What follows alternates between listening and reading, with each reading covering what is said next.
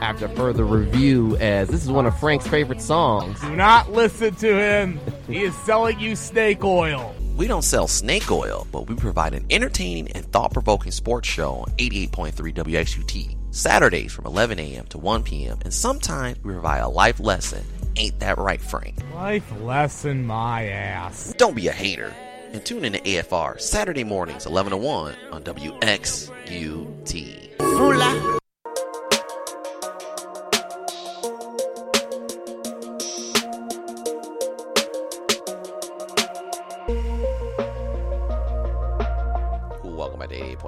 88.3 After further review, we're on the phone line with David the Man of God Harris. Just announced his new uh, position, or his now he's pastoring his own church. So now he's the pastor. But now we're going to talk a little bit about the NBA, NBA playoffs, and the Lakers fiasco. We'll talk about the NBA playoffs. Go ahead, David. All right. So obviously the big series, since it's the only one that's actually finished, since we're taping here on a Friday, Milwaukee kind of put their foot down. We thought Boston may have a little bit more fight in them, but kind of, I was thinking about this before the show. We talked about it during the NBA previews at the beginning of the year. Okay, what is Kyrie Irving going to be for this team? Is he going to kind of relinquish some of his ball dominant? I'm going to be, you know, me first offense and try to help be a facilitator for this team that actually went to the Eastern Conference Finals just last year. What was Gordon Hayward going to look like? What how is this going to impact the likes of Jaylen Brown, Jayson Tatum, who really burst out on the scene last year in these playoffs? And it just, I think it's time for Kyrie, well, Kyrie and Gordon Hayward to go because both of them were just useless. Gordon more so than Kyrie, but yeah, it was bad. And granted, Milwaukee is a good team. They were good all year long, which is why they were, you know, the number one team in the East. But we just didn't expect that it would be this embarrassing. Well, one, people thought that the Celtics were built for the playoffs and that, oh, well, the regular season doesn't count. And I, I think I mentioned it on this show. You can't you can't play like that. You can't just turn it on and off. I mean, you got to go full go and have you know your eye on the prize. And if you're getting lackadaisical like that, that's just a warning sign where you you're not taking certain opponents seriously. And I understand that some teams that are championship teams, you get out the gate and you do either okay or you might do really well and there's just a point of the season where you just dominate everybody and then then you kind of coast towards the end so that you, you can have playoff legs and people don't get injured especially against teams that have nothing to play for either you know you don't want to get the injuries but there was warning signs from the get-go kind of like in life you know you just see the warning signs and people were trying to ignore them and it just wasn't a good fit i mean Kyrie Irving, I mean, I understand where people were thinking that, you know, the team did really well without Kyrie Irving. They add him, they should do well. But no, that's kind of a dynamic thing that happened where you have to get him the ball and people have to start sacrificing and people's got contracts coming up.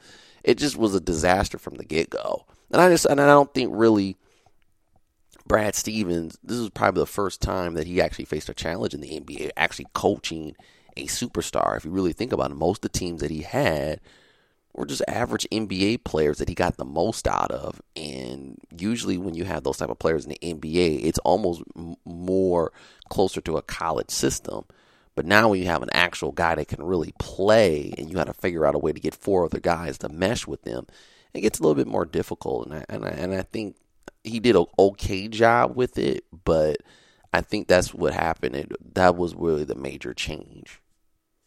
Yeah, and even kind of we saw a little bit of warning signs with their first round series against Indiana, where Indiana was out there just kind of going out there just, just going for broke, and right, they didn't have a super. Really struggled with them. They didn't have And a was like- superstar. you, know, the playoffs are all about the superstar. I think if they would have had Victor Oladipo, the Celtics probably could have got popped in the first round. But I mean, it- let, let's just face it.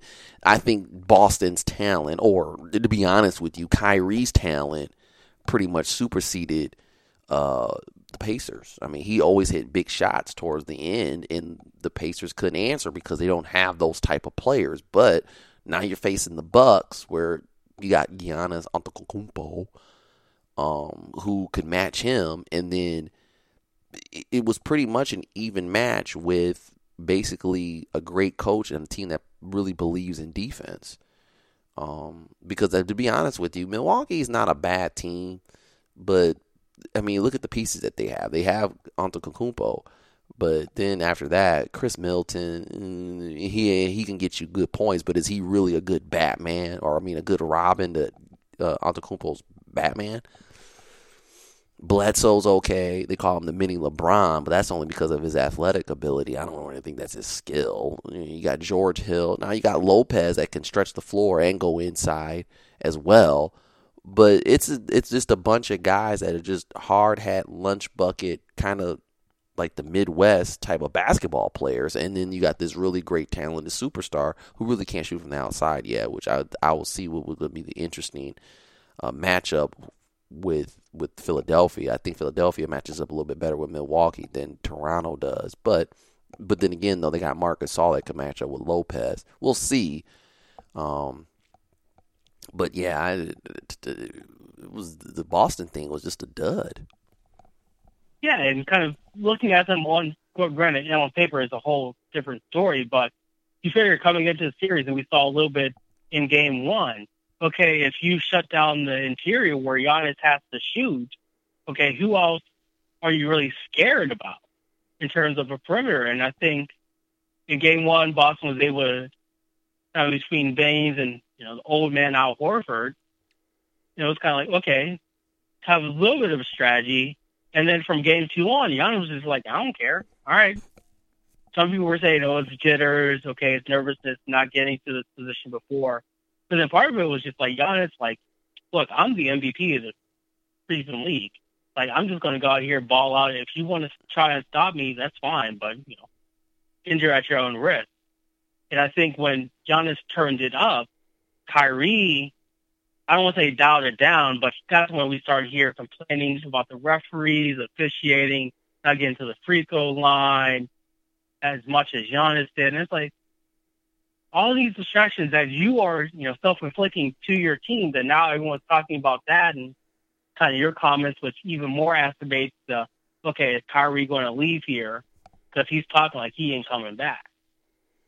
Mm, it could be a possibility. And then you have Rozier saying he sacrificed the most and, and, and you could just tell that guys' roles, and that's the thing, guys' roles really change. But this the thing that just over a week ago, not this past Sunday, but the Sunday before, I mean, pretty much they got rickrolled.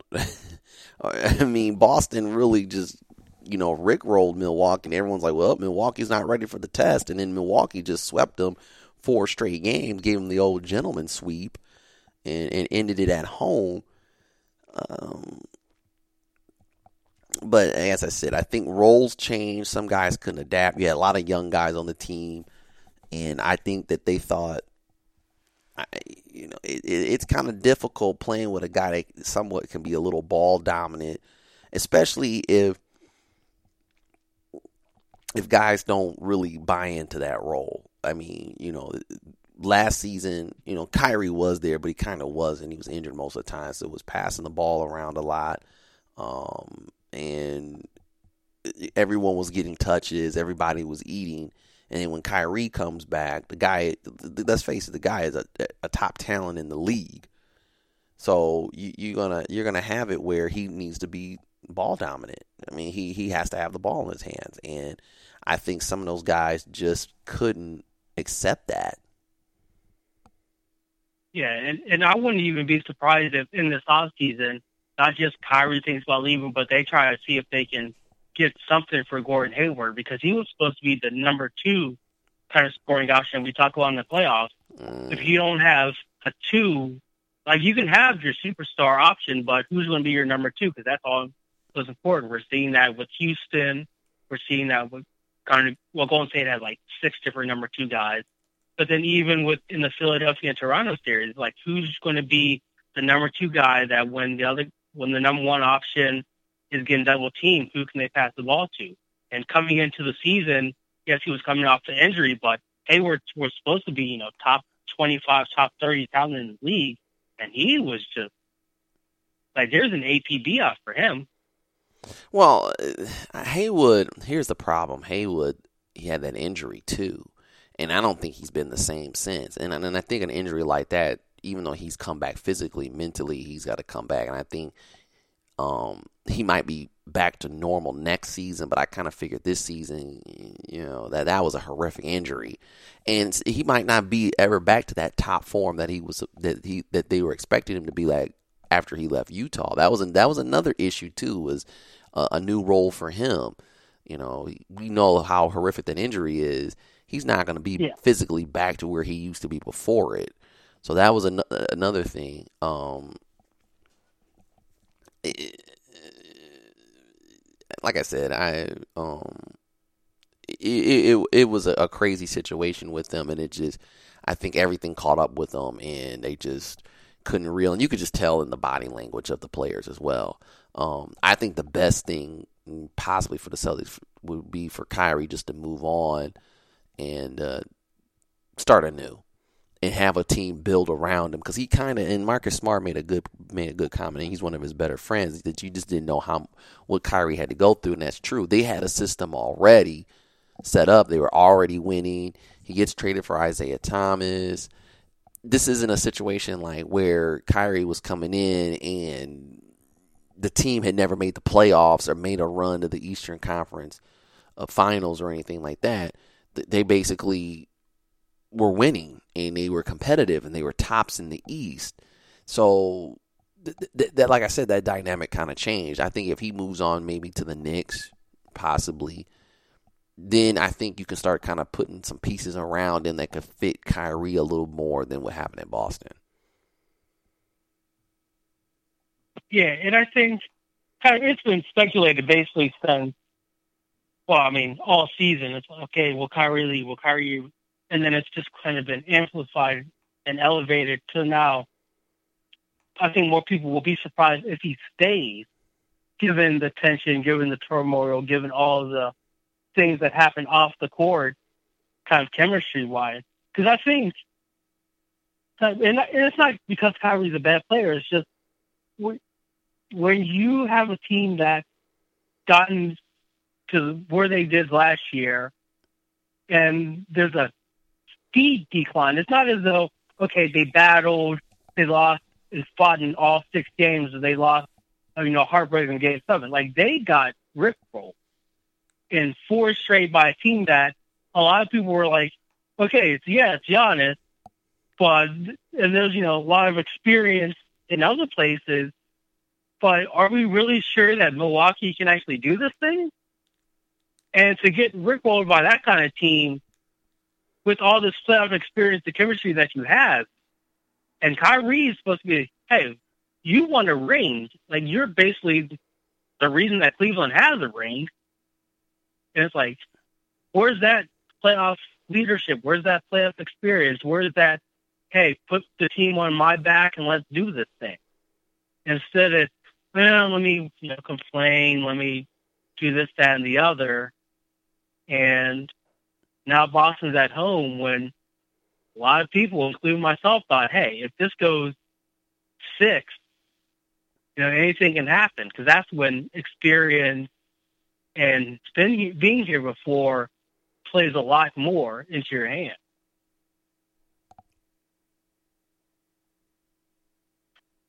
Mm, Yeah, that, that's true. Other other series that you're talking about, uh, the, obviously the Rockets, Warriors. Now we're taping this before uh, Game Six. The Warriors are up three two, so by the time they listen to this, it, it could the series could be over. Or it's going to a Game Seven, but Kevin Durant is out the rest of the series. Yeah, and kind of listening to the reports, some people say, "Oh, this was really bad because Kevin Durant being a possible, you know, number one scoring option, being able to get his own shot, and then what he does defensively, and then hearing also, well, you know, Golden State dominated and kicked everyone's butt without Kevin Durant, so do they go back to their old school thing? My thing is, if I'm Houston, James Harden, you better not just not shoot the ball. Mm-hmm. Because if you go out basically like a punk, if we're, if we're just going to be honest, and they end up do losing, whether in six or seven, Like this is now James Harden. You should drop 50, you know, 55, 60. Like all those games where you were doing your 30 point streak. Like now would be a really good time to do that because now you have a Warriors team that, yeah, they may have a little chemistry that they're trying to get back to, kind of getting back to the old thing. But Clay and Steph really haven't been that dominant this series. Mhm. Draymond Green has been, you know, up and down, up and down. Iguodala the same. And now that they're down one of the primary scoring options, you got to take advantage of that. Not just offensively, but defensively. Get in Steph's head. Get in Clay's head. Like, if you want to be the MVP, like these two games will validate whether people think he's an MVP or he's, you know, just a guy who shoots a lot. At least for me. Mhm. Because now we're in a situation where, okay, game six, again, we're taking before the game, but like if he goes less than 40 points, I, I don't care about, you know, your theatricals jumping into, you know, drop kicking to get a foul call. like re- referees ain't trying to, like, they ain't hearing that. Same for you, Chris, at that, you know, the same length. Like, dominate this game, ball out. If I'm James Harden, or I'm Chris Paul. Well, they have to. If not, they're gonna get the loss, and they're gonna be uh, going home. And it kind of, it kind of puts a dent in James Harden as a player. Is gonna say once again he's a great regular season player, but when he gets the playoffs, he kind of fades, or you know all that jump shooting and all that dribble dribble ball that not not getting everyone involved. Like you know that that ball don't work against teams like if you want to be a champion. So they, they need they have to win. They basically they really need to just win the series. But like I said, they they really need to uh, win tonight or it's over.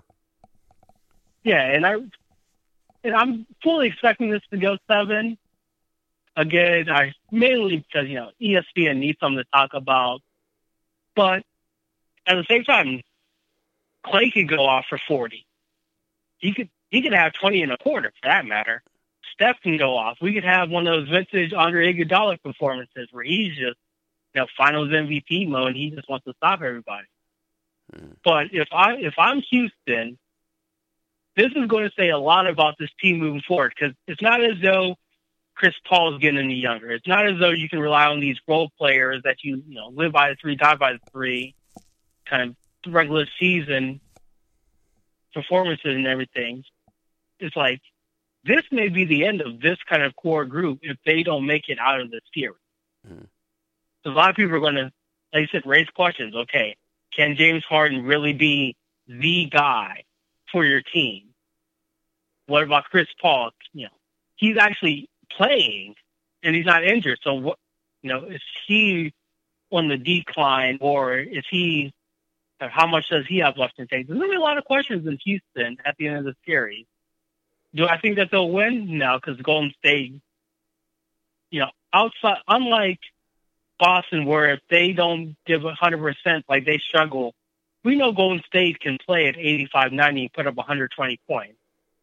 But, and I fully expect whether it's in game six tonight or in game seven, they can ramp it up to that 100% if they need be. And that's going to be dangerous. Yeah, that that could be key. Now, other series we have another good one. Now, if if the Warriors lose, we'll have three game sevens on Sunday. That'd be crazy. And the other game sevens will be Portland and Denver. Yeah, the, the, actually the best series so far of the semis. It's a series that literally no one is talking about outside of Portland and Denver. But we thought Damian Lillard struggled for a good chunk of the series. We were talking about Jamal Murray, Nikola Jokic. Like, I know that the conversation is between Giannis and James Harden for MVP, but Jokic is going to get some eyeballs attracting him. I wouldn't be surprised if someone's like, "Hey, you, you want to leave Denver?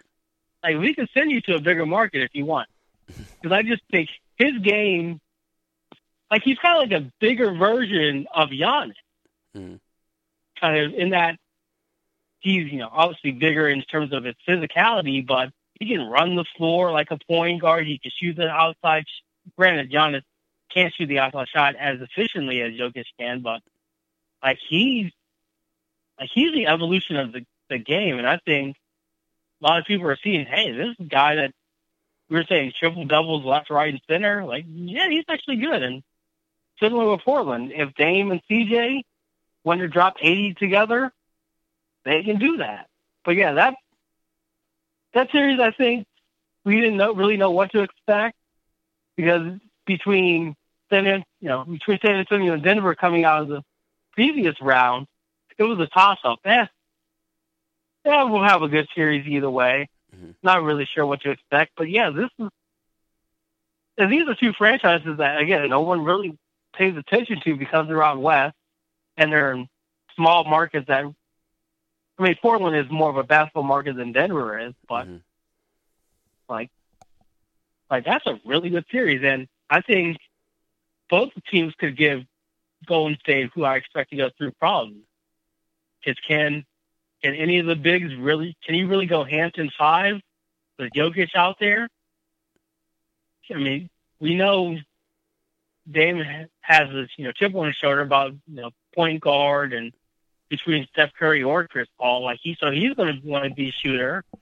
So it, Western Conference is nice this year. And I think it's going to surprise a lot of people, whether Portland or Denver. I think. Then you also have uh, Toronto and Philadelphia. This has been an interesting series where it's been nothing but blowouts basically, but that's going on Game Seven as well. Yeah, kind of for, on Toronto's side, it's basically Kyle, please show up. Mhm. Like for the love of God, like Kawhi is trying his hardest to do everything he can, and he just needs someone to pitch in. And in terms of Philadelphia, like I'm starting to like dislike Joel Embiid and Ben Simmons more because the more that they talk, the more they trash talk and post game pressers and everything. It's like, first of all, Joel, like you're barely playing half the time, True. and Ben Simmons, you can't shoot, so you shouldn't say anything. Like you develop your jump shot. Understand that your game is, you know, dribble drive, going to the lane, but like you two have no clout.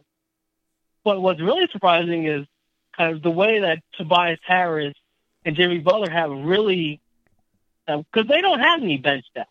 right. And so it's really. Those two, I don't want to say manning the ship for the majority of the series when Joel Embiid is doing whatever he wants to do, or when Ben Simmons is just all he doing is dribble driving. It's like, like this core four, like this should be an interesting game seven. Do I think Toronto will probably win just because Kawhi is going to have this all war performance, but yeah, did really anyone expect this to not go six or not go seven? And just just play basketball is kind of my life lesson. Like, um, unless you're fully healthy in case of Joel Embiid, or you actually have an actual basketball well-rounded game, like just do like Kawhi does. Just don't say nothing. And if you have to say something, just say like two or three words. We all understand. Yeah, you know Embiid gets at least six treatments before every game. I don't. They didn't specify what his treatments are, but he does. They do give him treatments to, uh, to at least keep him uh, healthy. Moving on, uh, we talk a little bit about the Lakers fiasco. What is, what is it that you wanted to chime in? It's it's more and more I feel bad. More and more the Lakers are just looking disastrous uh, and not even looking like a well ran organization. It's going from the LA Lakers to like the old school Clippers. I mean, just this prestigious uh, basketball team is it, it, it's it's it's just going down the toilet, and and it's it's just sad to watch. Yeah, and it's almost borderline. You can say embarrassing. And so, for those that have been living under a rock or who just kind of refuse to watch ESPN because it's LeBron, of Ty Lue kind of stepped back from the contract negotiations to be the head coach. Kind of the principal reason is because the Lakers offered him a three-year deal instead of kind of the the minimum kind of agreed upon universal kind of just give a guy five years like they did with Luke Walton. And so kind of the rationale that was spoken about throughout the week from a majority of outlets is, okay, LeBron's got three years left on his Lakers deal. You bring in Ty Lue, who he worked with in Cleveland. Okay, so that's your three years. But then also the hiccup was kind of okay, the Lakers will provide the assistant coaches rather than Ty Lue getting his own staff, and it just kind of reeked of okay, do you did you really want Ty Lue or did you want this to kind of be Le, you know, LeBron de facto GM, basically, you know, an assistant coach kind of capacity. Well, well, the Rambises wanted him wanted to pick his staff. Remember, they got Linda Rambis and Kurt Rambis are also in on the hiring and in on some of the, the daily operations along with Rob Pelinka. And that's who Jeanie Buss brought in. I guess Linda Rambis has been a longtime friend of Jeanie, and she's, you know, it, it's basically a mom and pop shop from what I've been hearing how they're how they're running this, and they basically uh, wanted to pick his staff, and they were the ones that only wanted to give him the three year contract. Jeanie Buss just wanted him to be the actual coach. Um, Yeah. and, and, it's and like- that's a that, that you know, and I think that that's just to me. What's getting ridiculous is is now what are we? We're down to Monty Williams didn't want to uh, coach there. He went to the Suns, and they're really, whew, they're horrendous. And then uh, who else? You got um, Lou doesn't want the job. You got Rob Pelinka that no one wants to negotiate. I, I, really, to be honest with you, if the Lakers really want to move forward, they got to get rid of Rob Pelinka. If if no one wants to negotiate with you and do deals with you because of Rob Pelinka and of his past as being an agent, you're never going to move forward. I mean, you're not. And now think about it. The, the the draft is coming up. They're doing the draft lottery. I think this weekend. They got to get a coach in place at least, and, and or know what's going on with the GM situation. Yeah, and I'll even go one step further than just of Rob Like, why are the Ram, why are the Rambises? Like, I understand, you know, Laker legend being a part of the Laker family, but like, are you are you guys on staff? Are you guys like, are you guys in tune, or is it just you know, mom and pop because you know you're friends with Jeanie Buss? The, the gonna be in latter, the room. the latter. Like- It- she's she's like, always are you helping the actual franchise? Because as far as I'm concerned, is that a basketball decision move to have the Rambises in there? Because you know, Kurt, I mean, granted, Kurt's been around the game for a little bit since his playing days and his time in management and kind of on the other side off the court, but. Is he, you know, as reliable of a source? Is he going to give you the X's and O's breakdown, like give you kind of back and forth, or is he just going to be, you know, hey, you know, I'm here since since I'm in the room, might as well pick up a you know, take a seat, pick up a magazine, and you know, just chime in every once in a while. Mhm. Like there there has to be some kind of stability, and because you don't have a GM, because Magic left for whatever reason, whether you know emails or feeling disrespected or otherwise, like if anything, the Lakers had been proven some sense of stability and normalcy and not kind of the laughing stock of the organization. And it just seems like really, and I think it was Vamani Jones who said this, kind of really since they fired Mike Brown and brought in Mike D'Antoni, like kind of the downward spiral, because then you kind of do all these bad trades and negotiations, you know, Steve Nash, Dwight Howard era that we spent phew, how many times talking about Dwight Howard as a Laker. Kind of then you bring in bad coaches, then the end of the Kobe era that's really not over because Rob Pelinka's still in the building. It's just gone down here, and now that you're reaping the benefits of not having as many good, you know, solid draft picks this year, you thought you were tanking so you can get a high draft pick, but nope. You're brought LeBron, so you're not really tanking. So you're going to have a mid first round draft pick. It's like, where is this franchise? Well, going remember to they go? didn't they didn't they didn't make the playoffs. They do have an opportunity, even though it it is small, to get up for, to get up in the lottery. Yeah, I mean, they'll probably rig the system somehow. I mean, now, allegedly, allegedly, that maybe refers to ping pong ball. I'm not saying it happened with the Knicks and Patrick Ewing. I'm just saying it's a little sketchy. Mhm. But yeah, it's like, and we talked about it throughout the season. Okay, with LeBron James, it's a win now attitude. Mhm. But all the other ownership, executive decisions really aren't talking about win now. It's more of, eh, we'll just kind of, you know, float here, be in the hamster wheel. And then when LeBron leaves, we'll do a rebuild. Well, that's three years that you're. I don't want to say wasting. Well, you brought in all these other young guys so that you could have that as your core. And three years down the line, if they're not good, you're going to get rid of them and start all over. It's like, what are you doing as a Lakers organization? Well, they're just messing up. I, I hate to say it. They're just they're just they're they're messing up. It's just like I said, it, it, it looks very disorganized, and I think it's I think I can you know congratulate really to be honest with you, um, uh, Tyronn Lue, just to get away from the foolery. I mean, you know, you want five years. You want to show that I'm a championship coach. You're not going to just bring in my staff. I mean, I would stay away from the Lakers it, right now. It's the management's bad. Whoever comes in there is going to be. I if it was me, I wouldn't go in there to be a coach because you're going to be the scapegoat. You're the fourth option. You know, this is where it, it gets kind of crazy. When you, I've seen this, it's kind of like what happened with Beckman from Toledo. He was like the fourth, fifth option for for the Illini. And then later on, you find out there was a lot of stuff that was going on at the school when he he took it over. And granted, yeah, he got paid, but look what happened in the end. I mean, as the coach, guess what's going to happen? You're going you're going you're going to take the downfall. I mean, that that's just what it is. You're going to take the downfall, no matter what. If you're not winning, and there's no formula for winning. There's just it just there's just it's just not. I mean, that's just let's let's be honest about that. Where how are they going to really win here? You gotta you have a, uh, a a GM in in Rob Pelinka that nobody wants to deal with. So you're not going to get any players. I mean, let, us be honest. You're not you're not going to get any, any, any players. You got an aging superstar. I mean, you got guys that don't want to go to LA somewhat reason because of LeBron. You know, they don't want to play second fiddle or they don't want their games to drop. So it's just a, a, total mess. So I think in the long run, it was the best for you know Tyronn Lue to walk away. But the person that does get the job is probably going to be just like Luke Walton, a kind of a lame duck.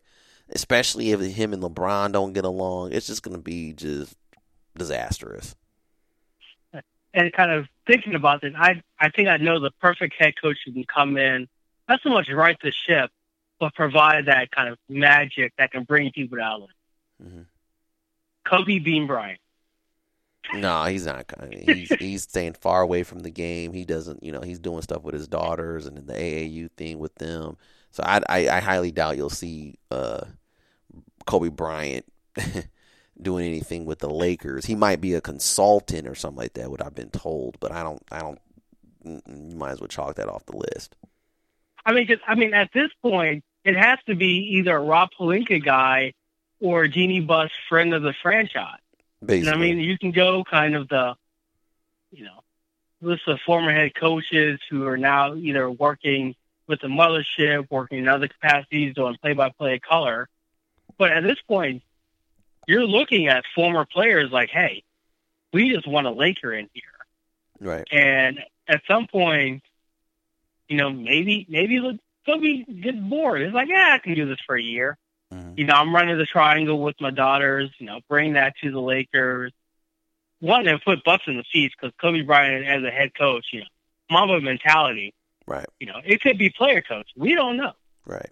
But it, it just for me to even kind of think that and kind of being like slightly serious about it because he is a Pelinka guy, he's a Laker guy, Laker through and through. Like that says something about the state of this franchise because not many people, unless you get like someone fresh off the bench or you know, hey, I want to start get coaching or get around the league because, like you said, who's going to want to one be uh, de facto assistant head coach to LeBron at the tail end of his career. And then two, deal with just LA media in general is going to you know, eat you alive, regardless of whether you're a coach with 18 rings or you know this is your first head coaching gig. Right. So it's it's going to be. I don't want to say it's going to be important who they bring in because if they're going to look for a guy that's coaching for three years, then is it re- does it really matter who you bring in? True. Yeah, that's true. And you know, we, we kind of beating this to the dead horse. Our last segment, moving the college three point line back. You wanted to talk about that before we end with this segment in the show. Yeah, so college coaches have been negotiating to move back the three point line where it currently is at 20 feet 9 inches to the international three point line, which is little bit over 22 feet. And the rationale, reasoning behind this is for spacing, offensive flow, freeing of movement, kind of the logistical, tactical X and O's aspect of the game. But for me, I just think, just say we want more scoring in college basketball because that's where the NBA is going. And if you want people to get more more familiar with kind of close to the NBA line than what it is now, because we see the evolution of this game going away from the rim, even though some of the rationale, and I think Jay Wright was one, the head coach of Villanova, saying, hey, this allows for more players to kind of attack the basket, do more things on the inside of the three point line. You guys just want more scoring. Let's just come on. Well, it depends. Um, if your team can shoot the three, then yeah, it'll open up spacing, and, and hypothetically, that's what what they're they're thinking about. But at the college level, let, us be honest, they're not pros. Now they are high level players, especially at Division One. If moving the line back does help that, it kind of somewhat does space the floor out. But the thing about it is, if the person can't shoot from there, you're packing the lane in. I mean that that's just what it is going to do. I mean, it, it, I, I think it, there'll be an evolution eventually, but like like I said, and once you know when the where it was at the old line, old old line, or the old line where it's nineteen nine, for years a lot of people couldn't really hit that three. So people just really packed it in. Then kids got a little bit better with shooting the three, and then they kind of spaced the game out a little bit.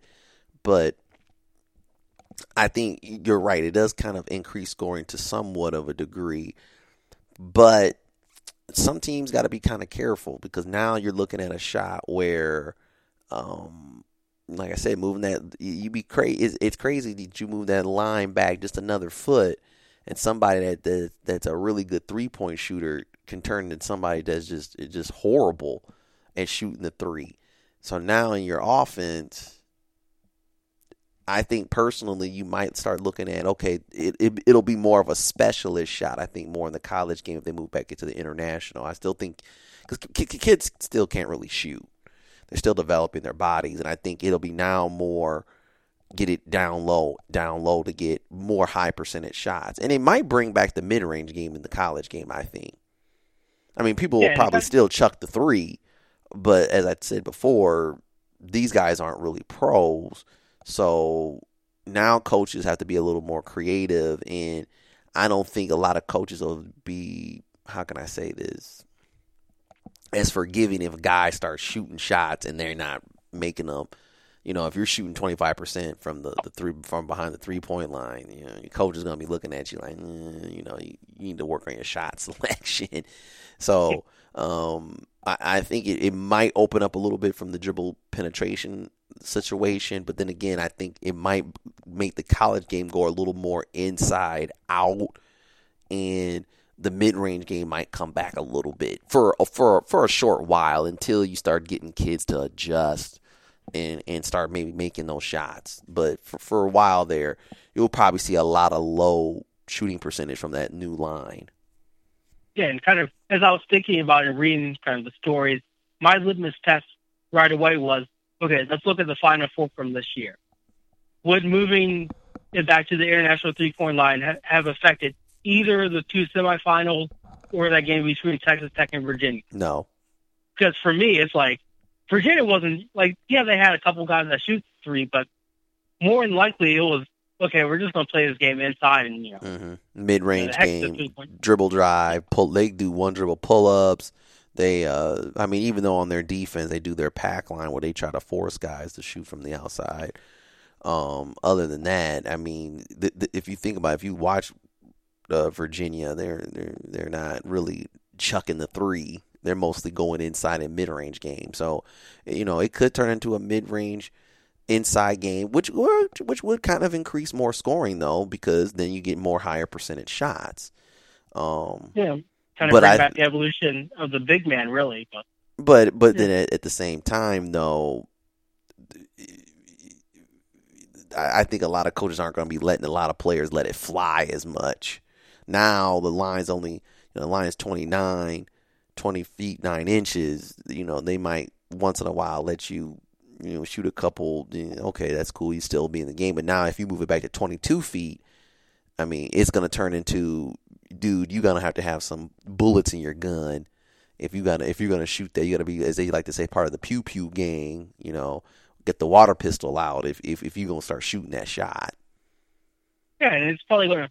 And we saw a little bit of the evolution with that comparison when Trae Young came out, where he was shooting it from you know 30, pulling up from 30, and now we're seeing kind of the Steph Curry, Trae Young generation, and even a little bit of James Harden want to pull up from deep. Is that going to be where okay, the line is at 22, so we're just going to start shooting from 25, and if it goes in, it goes in. No, once Which- again, those are those are Yeah. pros, and a lot of those shots that Steph Curry takes are not very good shots at lower levels. But because he's a pro and he can make those, people kind of get that. And Nate Robinson brought that up on Colin Cowherd's show. A lot of them shots he takes aren't very good shots.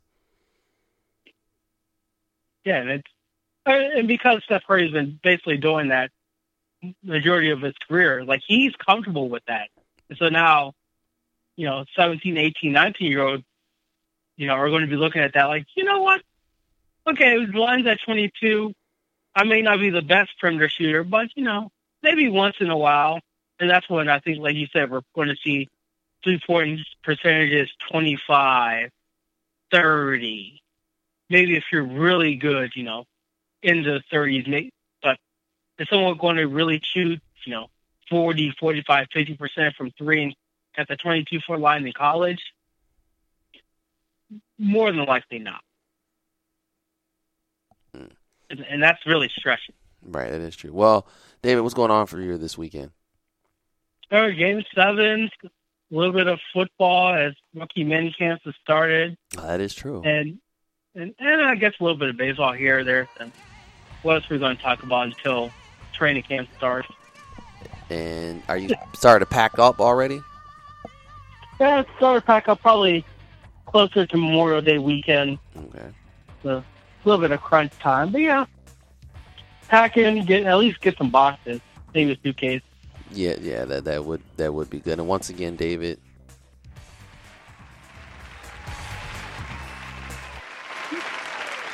congratulations. Thank you, thank you. All right, man. Well, have a good weekend, man. All right, see you next week. All right, that was David, the man of God Harris. He's got his own uh, establishment or his own church now, so he is now a true pastor of his own congregation. But you can always listen to 88.3 WT's After Further Review on our podcast at SoundCloud and on iTunes. It's WXUT After Further Review on SoundCloud and um, just After Further Review on iTunes. Once again, thanks a lot to Frank Vashner calling in earlier. We're always on WXUT from 11 to 1, right after Tim and Vicky's theme park. Once again, we should be back hopefully next week. Uh, don't have a crazy hectic schedule. Just was out of town these last two weekends on a long road trip for AAU basketball. But for David and Frank Baxter, I'm Derek Lawson. You guys have a good weekend. Enjoy the sports. Peace. We're out. Till next week. This is 88.3 WGT's After Further Review.